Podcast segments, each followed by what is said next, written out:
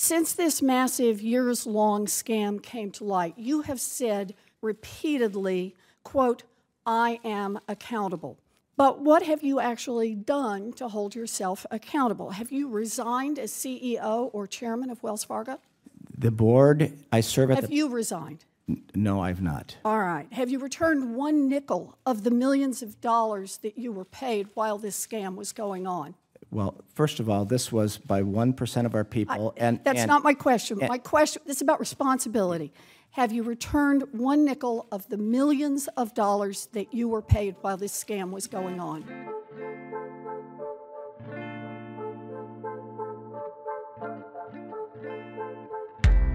היי, אתם על מלכוד 99, ולא, לא החלפנו שפה, זו רק פתיחה מרעננת לנושא שרק מלחשוב עליו אני נרדם. למעשה, שמענו הרגע קטע מדהים.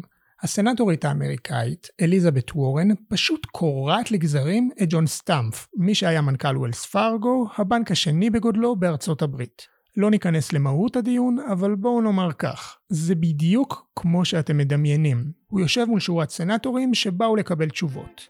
תחשבו על זה, מנכ"ל הבנק השני בגודלו בארצות הברית יושב ונאלץ לתת תשובות. ואז תתעוררו מהחלום, ותעבירו לערוץ הכנסת. מבאס, לא? אז היום במלכוד 99 נדבר על בנקים, פיקוח, וכמובן שאי אפשר בלי איזה טייקון, מה שנקרא stay tuned.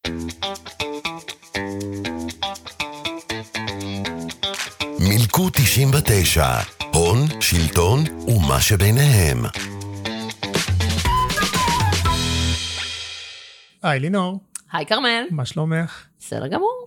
יופי. יש לי, אני רוצה להתחיל מש- בשאלה, אמרו לי שאת מבינה קצת בעניינים פיננסיים. טיפה. אני, אה, ברוך השם, אין לי בעיות פיננסיות כרגע, אין לי חוב, אה, אבל לפני איזה כמה שנים, כשהתחלתי את הלימודים, ממש הייתי על הקשקש, ושקלתי לקחת הלוואה. התחלתי להסתבך עם כל העולם הזה, ותהיתי לעצמי, מה יקרה אם אני אקח הלוואה, או אם המינוס שלי יגדל ויגדל ויגדל, ואני אגיע למצב שאני לא יכול להחזיר את זה. אז התשובה היא, יש בדיחה מאוד ידועה שאומרת שאם אתה חייב 100 אלף שקל לבנק אתה לא ישן בלילה, ואם אתה חייב 100 מיליון שקל לבנק, הבנק לא ישן בלילה. ואני חושבת שמה שאתה אומר, לצערי, אנחנו ראינו ממש בתקופה האחרונה עם הסדר החוב של אה, אליעזר פישמן ובני משפחתו, אה, ואם תסתכל אחורה על כל הסדרי החוב, שזה במילה פחות עדינה תספורת, נקרא לזה ככה, בין אם זה לזיסר, לבייב, דנקנר, אה, תשובה, בעצם אנחנו ראינו ב-20 שנים האחרונות סדרה של אה, תספורות. אוקיי, אבל ל- לפני שאת נכנסת למונחים האלה, ובעצם נכון, סוקרת לנו הרבה. אנשים, זו תופעה מאוד מאוד ידועה, אבל נכון. בואי שנייה נגדיר מה? התופעה. אוקיי, הזאת. אז שנייה. אז בוא נחשוב שאתה רוצה לקחת אה, הלוואה מהבנק, כל הלוואה מהבנק, בדרך כלל אה, דירה, משכנתה, נכון, מחתימים אותך על ערבים, נכון? אנשים שיערבו לכך שאתה תוכל להחזיר את החוב, לוקחים אנחנו מדברים על ביטחונות. הלוואות, אבל טיפה יותר גדולות. נכון, לא, אני אומרת, זה מה שעושים איתך, אבל נגיד שעכשיו אתה מחתים אותך על ערבים, אז מה קורה? שבאים על מלווים גדולים מאוד, לווים גדולים מאוד, אליעזר פישמן, יצחק תשובה, אה, מוטי זיסר, לב לבית, והם באים ללוות, לא כמו שאתה בא ללוות משהו כזה, משכנתה קטנה של אה, עד אה, מיליון שקל, הם באים ללוות עכשיו מיליארד שקל, אוקיי? אממה, מסתבר שהם הם לא לוקחים כל כך אה, ביטחונות וערב, וערבויות כמו שמבקשים ממך, אה, ולא מספיק בודקים בציציותיהם לבדוק האם יש להם את הכסף מאיפה, מאיפה להחזיר. ואז זה בעצם עוול מספר אחת. והעוול המספר שתיים זה שכשהם לא מחזירים את הכסף, ובעצם אם אתה, לא יהיה לך מאיפה להחזיר את ההלוואה של המאה אלף שקל, ירדפו אותך עד חורמה, יעקלו לך את החשבון בנק, יטילו לך עיקולים על האוטו, ילכו לערבים שלך ויקחו להם את הכסף מהחשבון בכוח. כאילו, באמת, ירדו ללשד עצמותיך כדי אה, לקבל את הכסף בחזרה. לעומת זאת, אם אתה באמת להביא את המיליארד שקל, השורה התחתונה שאתה, ואתה לא מחזיר את הכסף, כי נתנו לך הלוואות ענקיות ללא ערבויות ראויות, אז הם פתאום לא ירדו לעצ- בעצם לנכסיך מספיק, אלא יוותרו לך על החוב. עכשיו, מי מאיתנו לא היה רוצה שיוותרו לו על חוב? האם זה לא חלום רטוב שאתה קם ובא ר- לומר שיוותרו רגע. לך על החוב? אני, אני מנסה להבין. הבנק הלווה לצורך העניין, ניקח דוגמה אה, מאוד ידועה בעולם ההחזרי חובות, אה, לאליעזר פישמן, הבנק הל- הלווה לו נגיד כמה מיליארדים. לאליעזר פישמן היה חוב של 1.2 מיליארד ש"ח לבנק הפועלים. עכשיו, כשבעצם בנק הפועלים מוותר לאליעזר פישמן על החוב. מי בעצם נפגע? הציבור, ואני אסביר למה בעצם הציבור, אתה לצורך העניין, או כל אחד מאיתנו, פעמיים. אחד, כי אתה בעל המניות המרכזי של הבנק, מתוקף כספי הפנסיות שלך, אוקיי? כספי הפנסיות של הציבור, הבנק הפועלים הוא בנק ללא גרעין שליטה, זה אומר שכספי הפנסיות של הציבור הן בעל השליטה המרכזי בו, אוקיי? אתה לא יודע את זה, אבל בעצם כספי הפנסיה שלך מושקעים בבנק, אוקיי? אז פעם אחת אתה מפסיד, בתור בעל מניות. פעם שנייה, אתה מפסיד בתור מי שמפקיד את הכסף שלו בבנק. למה? כי כשהבנק מפסיד מיליארד שקל, הוא לא יכול פשוט להשאיר את המאזן עם מיליארד שקל הפסד. הוא צריך לכסות על זה מאיפשהו, נכון? מה הוא עושה? הוא מעלה ריביות, הוא גובה אקסטרה כסף על כל מיני פעולות בסיסיות, ואתה בעצם כלקוח של הבנק, שילמת על זה פעם אחת כבעל מניות, ושאתה תשלם על זה פעם שנייה, דרך זה שאתה צריך לממן את הפער הזה של המיליארד שקל מהחסכונות. ולכן כשאנחנו אומרים שכשאליעזר פישמן בעצם, שמחקו לו את החובות האלה, תספור את זה לחשבון הציבור, זו המשמעות, אוקיי? אוקיי, אז בואי נדבר שנייה באמת על אותו סיפור, על אותו הסיפור של אליעזר פישמן. בואי נדבר. מה היה שם בעצם? כן, ביום בהיר קם טייקון ונופל. נכון, אז מה שקרה זה שהסיפור של פישמן הוא סיפור מאוד, אה, אה, מאוד ענף ומאוד אה, ארוך. בשורה התחתונה מדובר היה באיש עסקים שמאוד אהב להמר בכספים, והיה מאוד ממונף. מה זה אומר ממונף? זה אומר שאתה לוקח הרבה מאוד הלוואות, כסף שאתה בא עם מעט מאוד כסף בבית, ובעצם עושה הרבה מאוד הלוואות ממונפות. זאת אומרת כסף... שעם כל העילה שלו, כשאנחנו קוראים לו טייקון ועשיר, נכון, ו... רוב הכסף בסוף שמוצאים מהבית... רשימת 500 העשירים של, נכון. של דה מרקר. זה, זה בן אדם שלצורך העניין, פשוט ידע איך לבקש הלוואות מהאנשים הנכונים. הביא הון בסיסי של כמה מיליונים לא, אתה יודע, לא משהו שהוא דרמטי, כמו שהיית מתאר. זאת אומרת, זה לא משהו שכל אחד מאיתנו עושה, נכון, אבל הוא לא יותר, לא מיליארדר. נ, נכון, אבל, אבל בעצם על זה, ועל זה הוא לקח עוד הלוואה ועוד הלוואה, ואז השקיע, עם ההלוואה הזאת, הוא בעצם הלך וקנה את החברה הזו, ועם ההלוואה הזאת הוא הלך והשקיע את החברה הזאת, ועם ההלוואה הזאת הוא הלך והשקיע את החברה הזאת, ואז כאילו נהיה טייקון, ויש לו מלא חברות, אבל בעצם הכסף בסוף שהוא הביא מהבית הוא יחסית מינורי, אוקיי? וגם אם מנקים את הכל... החלק שלו בסוף, כן, הוא יחסית לא כזה ענק, אבל פה, איך, מה אתה עושה כשאתה עושה הרבה מאוד עסקים כושלים? אתה הולך וקונה עיתון, ואתה בעצם שולט, הוא, הוא קנה בעצם את גלובס, ושלט בעיתון הכלכלי מאוד משמעותי בישראל, בדרך זה ש, שבאופן מאוד מפתיע לא דאג לדווח על אף אחד מהכשלים אה, בהתנהלויות שלו. שאגב, כש, כשאת אומרת שאליעזר פישמן הלך וקנה עיתון, זאת לא תופעה ש... שמיוחדת רק לו, לא. כן, כאילו אם אנחנו מסתכלים על הון שלטון עיתון, נכון. היום כדי להיות איש עסקים מצליח ועשיר, אתה צריך שבבעלותך אז התשובה היא שהרבה, יש קשר, אתה רואה שדנקנר בשיא זה קנה אז את חלקו במעריב, אתה רואה ששאול אלוביץ', בעלים של בזק, הלך וקנה את וואלה, אוקיי? מה, לא, מה לבזק ולוואלה? לא, אבל דרך וואלה הוא התחיל בעצם, הוא, היה לו קו ישיר להשפיע על מקבלי ההחלטות כדי לקבל... וזה בלי שאנחנו מדברים על תאגיד הגז ששולט בערוצים המסחריים. בדיוק, שתשובה מחזיק 20% מערוץ 12, אוקיי? ושיוסי מיימן כן. מחזיק חלק מערוץ 13, עידן עופר בעבר החזיק אה, חלקים מערוץ 13. אומרת, השיטה היא, אה, קנה לך ערוץ תקשורת. נכון, והשפע, בדיוק, והחזק... ותדאג לא להיות בחזית הכלכלית. נכון, לגמרי, ודרך זה, בעצם הוא, אה, פישמן הפסיד בגדול כ-4 מיליארד שקל אה, על חשבון כסף שלנו. הגיעו איתו להסדר חוב, לפני שלוש שנים בעצם היה בלאגן גדול, הגיעו איתו להסדר חוב מחפיר, מבחינת, כאילו שפשוט הבנקים ויתרו לו על כמויות כספים מטורפות, ואנחנו, אה, לובי 99, בשיתוף עם צדק פיננסי וישראל 2050, אפילו לחץ ציבורי מאוד גדול לסיפור הזה, והמפקחת על הבנקים אה, דאז, חטא ובר, התערבה ואמרה שבעצם הסדר החוב אינו מספק.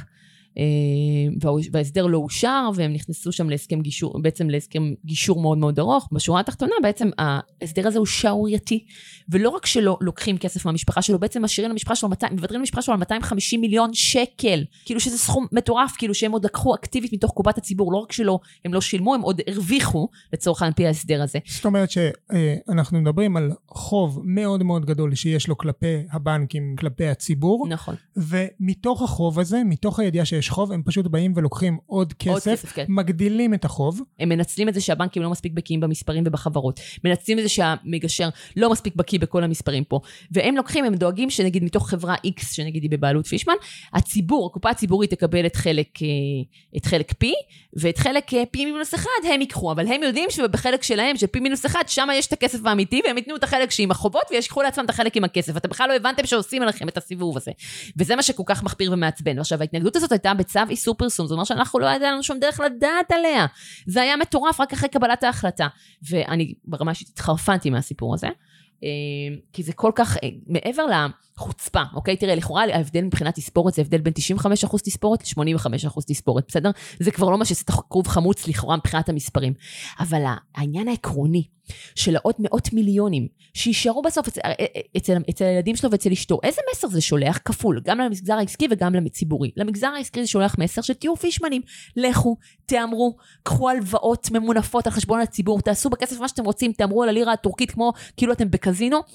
תפסידו את כל הכסף, תפסידו מיליארדים, רק תדאגו שכל הנכסים שלכם, בזמן שיש לכם כסף, יהיו על שם הילדים והאישה, וכל הכסף שתפסידו יהיה חשבון הציבור, והנכסים יישארו אצלכם, כל הווילות בסביון, היאכטות, הכל יישאר אצלכם, אל תדאגו, אתם תהיו... זאת אומרת שהילדים והאישה הם גם לא ערבים ל... הם לא ערבים לכלום, הם, למרות שהוא התחיל להעביר להם נכסים עוד בזמן שהם היו קטינים, אוקיי? הם יישארו עם המאות מיליונים, והם והילדים שלהם, והילדי ילדים שלהם, והילדי ילדים שלהם יישארו מולטי מיליונרים, בעוד אנחנו, כספי הפנסיה של שולה ממטולה ושל כרמל מירושלים, אוקיי?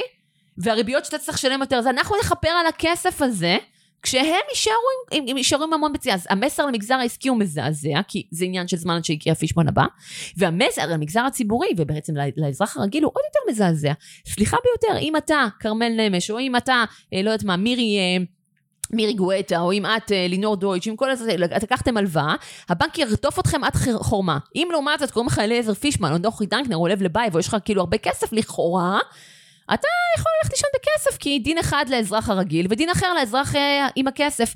וזה, עם כל הכבוד, מסר שהוא בלתי נסבל בדמוקרטיה, אה, כי הוא בעצם כופר בכל העקרון השוויון. ועם הכעס הזה והזעם הזה בעצם אנחנו הלכנו לראות מה יש לנו לעשות. ניסינו לעשות איזשהו מעשה הירואי אה, סלש התאבדותי של בעצם ללכת אה, להגיש אה, בקשה לבית משפט להגיב כמטעם הציבור, למרות שהתקבלה החלטה בעצם תחת הטענה החמורה שכל הסיפור הזה נערך בלי ידיעת הציבור, לא הייתה לנו שום אפשרות לדעת, הכל היה תחת צו איסור פרסום. מי מתנהל ככה. לצערי הרב אנחנו נדחינו. אה, זה עדיין לא סוף פסוק, אנחנו כרגע מחכים לראות אם הנאמן אה, יגיש ערעור, ואם כן אנחנו נוכל לבקש להצטרף אליו, ערעור לעליון. ובנוסף אנחנו עובדים גם על תיקון חקיקה וגם על אה, פנייה לפיקוח על הבנקים בנושא, כך שמבחינתנו זה עדיין לא דן דיל בכלל. זאת אומרת, במילים אחרות, בסוף כשמגיע ההפסד, התשובות הן תשובות של ילדים בני חמש בגן. כן, הוא, אין הוא לקח לי, הנשבר, הצעצוע נשבר, אין מה לעשות. כן, זהו. זה גם לא רק ילדים בגן, זה כזה, אין לי, מה תעשה? אתה תמיד כזה, מה תעשה לי? אין לך את הערבויות, מה תעשה? אולי יותר נכון הבריון ברחוב. ממש, הבריון, אם זה כבר הבריון בארגז החול, מה תעשה לי? כן, אבל זה נכון, זה פשוט זה שנותנים בעצם אה, כסף ללא ערבויות מספקות, וזה שמסתפקים ב, אתה יודע, בשמור לי ואשמור לך, ואני חבר שלך, ווואלה, הוא, זה יצחק תשובה, זה אליעזר פישמן, אז אני אתן לו ככה וככה וככה. אוקיי, אז בואי נדבר שנייה באמת, מה כן עושים? בעצם אנחנו מתעסקים עם הנושא הזה כבר אה, הרבה מאוד זמן, ואני יכולה לומר שבעצם חתרנו ודחפנו להקמת ועדת ועדת חקירה פרלמנטרית, שבעצם תעסוק בנושא הזה של הלווים הגדולים. תשמעו, יש מצב שכל מה שלינור סיפרה לנו עד עכשיו די מדכא. אני לא מתכחש לזה. גם לי לא היה נעים לשמוע שהחסכונות שלי נעלמים בגלל מסעות ההימורים של פישמן. אבל יש צד חיובי בסיפור הזה. זוכרים את הקטע מההתחלה? איך אליזבת וורן נכנסה במנכ"ל הבנק? אז גם לנו הייתה כזו, התכנסנו כאן היום כדי להמשיך במסעה של ועדת החקירה הפרלמנטרית להתנהלות המערכת הפיננסית בהסדרי אשראי מופלג שהוענקו לטייקונים כדוגמת אליעזר פישמן, נוחי דנקנר ועוד. זהו מסע קשה, סזיפי ומתסכל, מלווה במלחמות ובמעמקים למול המועדון היוקרתי והמאותרג ביותר בישראל, מועדון שחברים בו בנקאים, טייקונים ורגולטורים. זהו התפקיד אותו לקחנו על עצמנו כשהקמנו את ועדת החקירה ועל אף הקשיים שמנסים להערים עלינו מכל כיוון אפשרי, אני מודיע לכם חד וחלק שלא ננוח עד שהאמת תצא לאור. אני רואה בהופעה בוועדה הזדמנות חשובה, נערכנו משום שאנחנו מכירים בחשיבות הציבורית של בדיקת תחום האשראי העסקי ללווים גדולים. האתגר שלי כמנכ"ל להבטיח שהבנק ימשיך להעניק אשראי ללקוחות לתמיכה בצמיחה במשק תוך ניהול סיכונים אה, מושכל. אני מקשיב לאדוני ואני אומר בכנות גדולה, שכנראה אתם לא מבינים באמת למה אתם כאן. מה אתם אומרים? אמריקה. להם יש את הסנטורית וורן וסטאמפ, מנכ"ל ווילס פארגו, ולנו, חבר הכנסת איתן כבל ומנכ"ל בנק הפועלים לשעבר, אריק פינטו. מזל טוב אזרחים, גם לנו יש ועדת חקירה. ושמה בישראל? קחו אוויר. ועדת החקירה הפרלמנטרית להתנהלות המערכת הפיננסית בהסדרי אשראי ללווים עסקיים גדולים. זו הפעם האחרונה שאני אגיד את זה, ומעכשיו נקרא לה פשוט ועדת פישמן. כן, על שם אליעזר, חבר שלנו. אוקיי, אז יש ועדה, אבל מהי? מי חבר בה? והוקמה ועדת חקירה פרלמנטרית בראשותו של איתן כבל, שהיה אז חבר כנסת ממפלגת העבודה, אה, ובהשתתפות ח"כים מכל קצוות הקשת הפוליטית, והם הביאו יועצים מקצועיים. כשאנחנו אומרים קשת הפוליטית זה דב חנין ובצלאל נכון, סמוטריץ'. נכון, ו... ויואב קיש, ו- ו- ואיילת נחמיאס ורבין, וחיים ילין שהיה אז מיש עתיד, וממש כל, כל מפלגה, היה שם ממש חלוקה לפי ייצוג מפלגתי. ו... בעצם הביאו אותם וסחרו יוצאים מקצועיים של הוועדה, והתפקיד שלהם היה לנתח חומרים מאוד מאוד מורכבים ומקיפים עבורם. ומה הייתה השורה התחתונה של הוועדה? מה, הביאו- למה היא נוצרה אז בעצם? הוועדה הזו נוצרה לבדוק האם באמת, כאילו, מה הסיפור של הלווים הגדולים, האם באמת, כאילו, יש פה...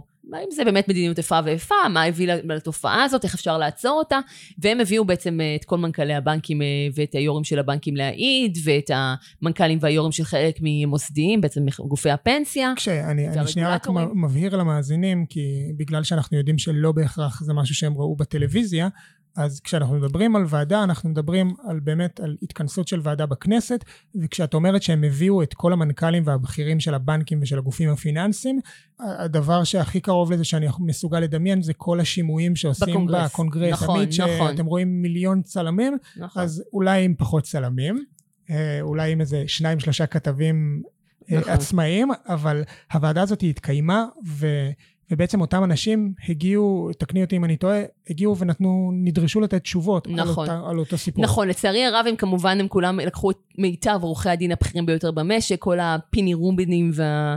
וחבריהם, שהתחברו מאחורי סיסמאות של סודיות, סודיות, אני לא יכול לזה סודיות, סודיות, ולא ענו כמעט על שאלות, אבל עצם הסיטואציה שבה הם נאלצו לשבת שם באופן פומבי, ולהישאל שאלות על ידי ח"כים, ולתת דין וחשבון, הייתה לה משמעות, הייתה לה ערך, הם היו נורא בלחץ על זה, התכוננו לזה הרבה, היה לזה רעש תקשורתי, אה, אחר כך גם באו הרגולטורים, הייתה חטא ובר המפקחת על הבנקים, ו...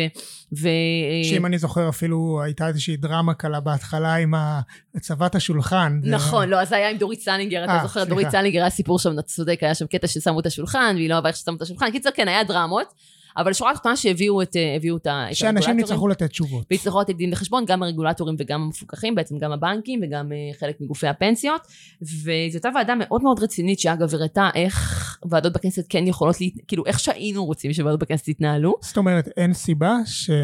שלא ש- ידעו לעבוד ככה שרוב מקצועית. הוועדות לא יעבדו נכון, ככה, נכון, ברמת נכון. האובייקטיביות של... ממש, ש- עבדו. שזה לא שני צדדים וכל אחד מהם צודק, אלא שיש צד ש... ודיונים מוכנים, וחומר מקצועי, וח"כים מוכנים, ומכינים אותם לפני, ויושבים איתם היועצים, באמת, זה היה ברמה אחרת לגמרי. אתם בטח טועים מה זו רמה אחרת לגמרי. אז קבלו אותם. יעלו ויבואו חבר הכנסת בצלאל סמוטריץ' ומנכ"לית בנק לאומי רקפת רוסה קמינח. ואנחנו מספרים לכם לא, לא, אבל, אבל שהבנק כבר לפני 12 שנה. אבל גברתי אנחנו המנכ"לית, ואנחנו- משהו בנוהל הזה במקרה הספציפי, ואל תעני לי כי אתם לא רוצים להתייחס, כיוון שאתם הקמתם את האגף הזה, ואתם קבעתם תהליך שאמור להדליק את אותן נורות אדומות, ואולי אפילו יותר מזה. פה זה לא קרה, אני רק מציינת. ואנחנו ממשיכים. הבאים בתור יעלו ויבואו חבר הכנסת דב חנין וצחי כהן מבכירי בנק הפועלים. אדוני מדבר במילים מאוד יפות, אבל תסביר לי דבר אחד נורא פשוט. אתם נתתם הלוואה, וידעתם שמי שאתם נותנים לו את ההלוואה לא מסוגל להחזיר אותה. זה משהו רגיל בבנקים, או שזה רק משהו שהוא אופייני למישהו שרוצה לרכוש אמצעי שליטה ולנהל ולארגן לעצמו פירמידה? אני אסביר. בעוד, ש... בעוד שבעבר הסתכלנו, ותמיד הסתכלנו, על הבטוחות ועל אה, שיעור המימון אה, של, ה... של הביטחונות, אנחנו, אה, לאור הלקחים שצברנו, אנחנו העמקנו הענקת את אשראי בגובה של 390 מיליון שקל ללא ביצוע של ניתוח רגישות ומבלי לבח- לבחון תרחישים שיכולים לקרות. למה בעצם לא חשבתם שצריך לבדוק רגע, בואו נעצור פה, זה לא ייגמר. הוועדה הזו התכנסה ללא פחות מ-14 דיונים. זה אומר שיש עוד המון קטעים, אבל ננסה לתמצת אותם. יש פה ארבעה שחקנים. הטייקונים, עליהם אין צורך להרחיב, הבנקים, שגם אותם אתם כבר מכירים, והרגולטורים, שהם אמורים לדאוג לאינטרס של הציבור, שהוא גם השחקן הרביעי שלנו. כבל הגדיר את זה כך: הבנקים חיים מאמון הציבור, בלעדיו לא תוכל המערכת הבנקאית להתקיים ולו יום אחד. העובדה שהבנקים כאיש אחד בחרו להסתיר באופן כה בוטה מידע ששופך אור על התנהלותם מציבה סימן שאלה גדול על מידת האמון שלו, שלו הם ראויים. על אף התנאים המגבילים בהם פעלה הוועדה, תמונת המצב שנגלתה בפנינו מראה בבירור ולל, וללא צל של ספק כי במגזר הבנקאי יש בעיות תהומיות עמוקות בהיקף עצום שיש להן השלכות חברתיות כלכליות ראשונות במעלה על החיים של כל אחת ואחד מאיתנו. העובדה שהבנקים נדיבים מאוד כלפי טייקון זה או אחר ומגלחים במרכאות מהחוב של עשרות ומאות מיליוני שקלים חדשים אומרת שמישהו מממן את הנזק הזה. אחריות הבנקים והבנקאים לכשלים שנעשו לא רק שאיננה נופלת מאחריותם של הרגולטורים, אלא בחלק מהכשלים אחריותם אף גדולה יותר. יש לתת לרגולטורים את היכולת להטיל סנקציות משמעותיות, לא עוד מצב בו לכל היותר בכירים מחזירים בונוסים שלא היו ראויים להם מלכתחילה, אלא סנקציות שיגרמו לכל בכיר לחשוב ולזכור את טובת הציבור עליה הוא מופקד בנהלו את כספי הציבור.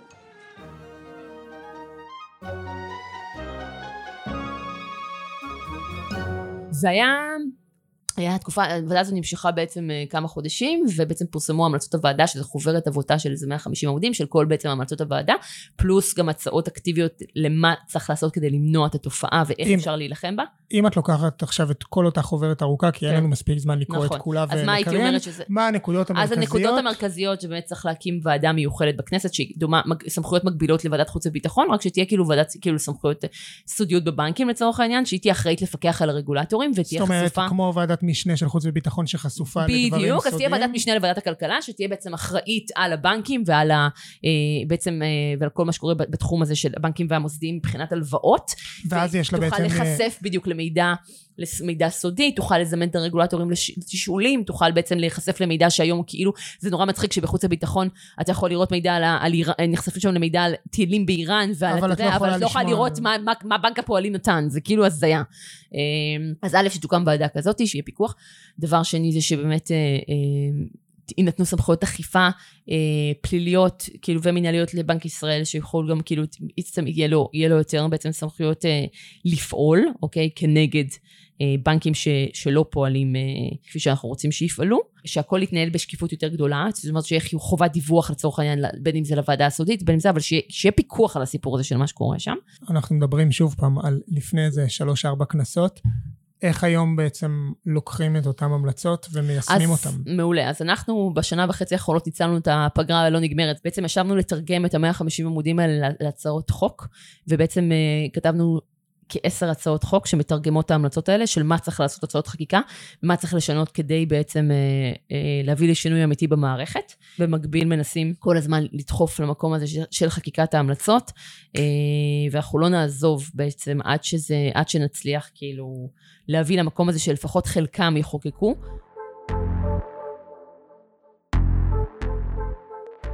ללא ספק צריך פה שינוי. הרגולטורים מתחזקים, אבל אנחנו עדיין לא שם. הבנקים והגופים הפיננסיים מנצלים כל פרצה. מצד שני, המחוקקים. שמעתם אותם, הם מבינים טוב מאוד את תפקידם. ועדת פישמן היא אומנם יוניקורן בכנסת. ונכון, מרבית חבריה כבר מזמן לא במשכן, אבל המלצותיה פה כדי להישאר.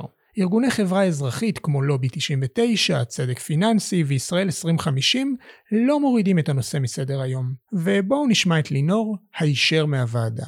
הוועדה הזו התנהלה במקצועיות חסרת תקדים לכנסת הזו והראתה שהכנסת יכולה להיות גורם אפקטיבי בפיקוח, שיכולה לעלות לדרגה של, לא, לא, נותנת פייט אה, לוועדה ממלכתית לכל דבר ועניין ואין שום סיבה שהכנסת לא תהווה גורם פיקוח אפקטיבי על הרגולטורים ובכלל בחברה הישראלית. זו הוכחה, הדוח הזה הוא הוכחה. לובי 99 והחברה האזרחית יעבדו בכל כוחם שההמלצות הללו לא ימוסמסו ויהפכו לחקיקה אפקטיבית שתמנע את הכשל הבא.